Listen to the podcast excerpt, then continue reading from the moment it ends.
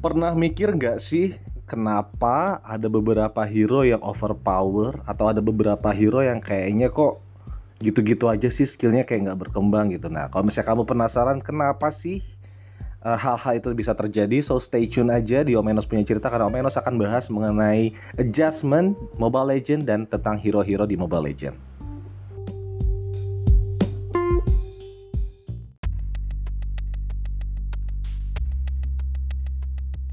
Oke, pertama, gimana sih cara tim Mobile Legend mengidentifikasi hero yang harus dilakukan adjustment? Adjustment itu sendiri artinya penyesuaian gitu ya.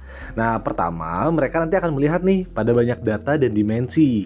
Terus mereka mengelompokkan semua pemain dari Warrior ke MPL dalam empat kategori. Terus uh, pada kategori tersebut tuh nanti uh, mereka akan melihat perbandingan di, di tingkat band sama picknya terus dilihat tuh mana yang top 5 dan bottom 5-nya gitu. Jadi kalau misalnya kalian main nih makanya kenapa ada band uh, misalnya band Aldous gitu ya. Terus ya udah Aldous di band nah itu tuh dari warrior sampai mythic tuh kayak dihitung gitu loh persenannya berapa kali di band gitu. Terus hero-hero yang di pick tuh apa aja sih? Dan itu ngaruh banget loh uh, dalam si mobile tim developer Mobile Legend ini untuk melakukan uh, adjustment gitu sama review. Kenapa sih ini hero-hero di band? Kenapa sih hero-hero ini di pick kayak gitu loh?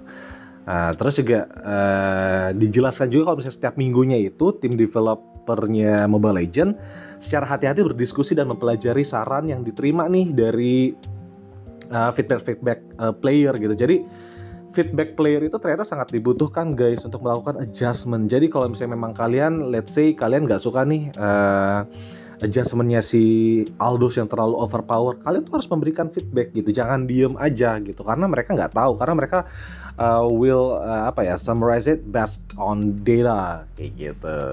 Maka jadi kayak sebuah hero nih misalnya disebutkan beberapa kali nih walau datanya cukup normal tapi kalau misalnya tapi mereka akan melakukan riset nih dan mempertimbangkan untuk hero tersebut kenapa harus dilakukan adjustment kayak gitu jadi uh, makanya kenapa feedback itu sangat penting kayak gitu nah lanjut ya gimana caranya pemain nih atau player bisa tahu informasi pertama kali kalau misalnya hero itu ada penyesuaian gitu. Nanti di Mobile Legend itu sendiri ada ada ada apa ya namanya tab khusus atau sheet khusus mengenai official push.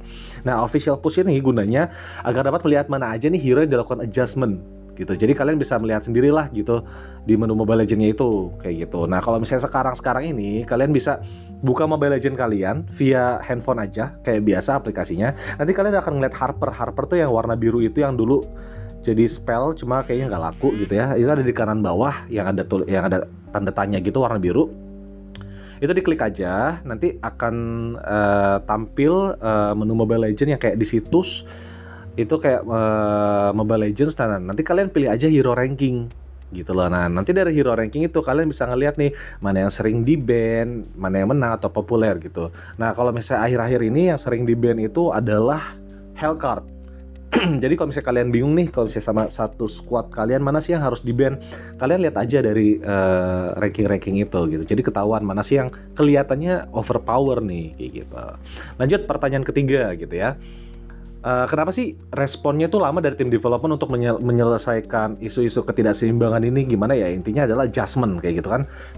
Contoh kalau kita lihat sekarang ini yang uh, regennya tinggi banget itu Ayun Jao Khalid uh, sama siapa ya satu lagi? Nah nggak tahu deh kayaknya ada satu lagi. Gue lupa. Nah jadi gini guys uh, misalnya lu pikir Yun Zhao itu uh, overpowered gitu ya tapi as long as ada pemain-pemain yang bisa mencari strategi untuk mengalahkan hero tersebut tim development biasanya nggak akan melakukan adjustment gitu kecuali uh, hero overpower tersebut tidak bisa dikalahkan dalam jangka dalam jangka waktu yang lama lah kayak gitu. Nah, itu biasanya penyesuaian bisa dilakukan. Again, tolong kasih feedback kayak gitu ke tim developer developernya biar uh, kalian tahu nih kalau misalnya ternyata ini hero overpowered dan susah dicari strategi untuk dikalahkan kayak gitu. Lalu pertanyaan keempat, kapan sebuah sebuah hero itu akan di revamp? Nah, kayak gitu coba dilihat dulu nih gitu misalnya kayak Balmon, Hilda, Gatot Kaca dan Cyclops di mana lagi dipakai di MPL.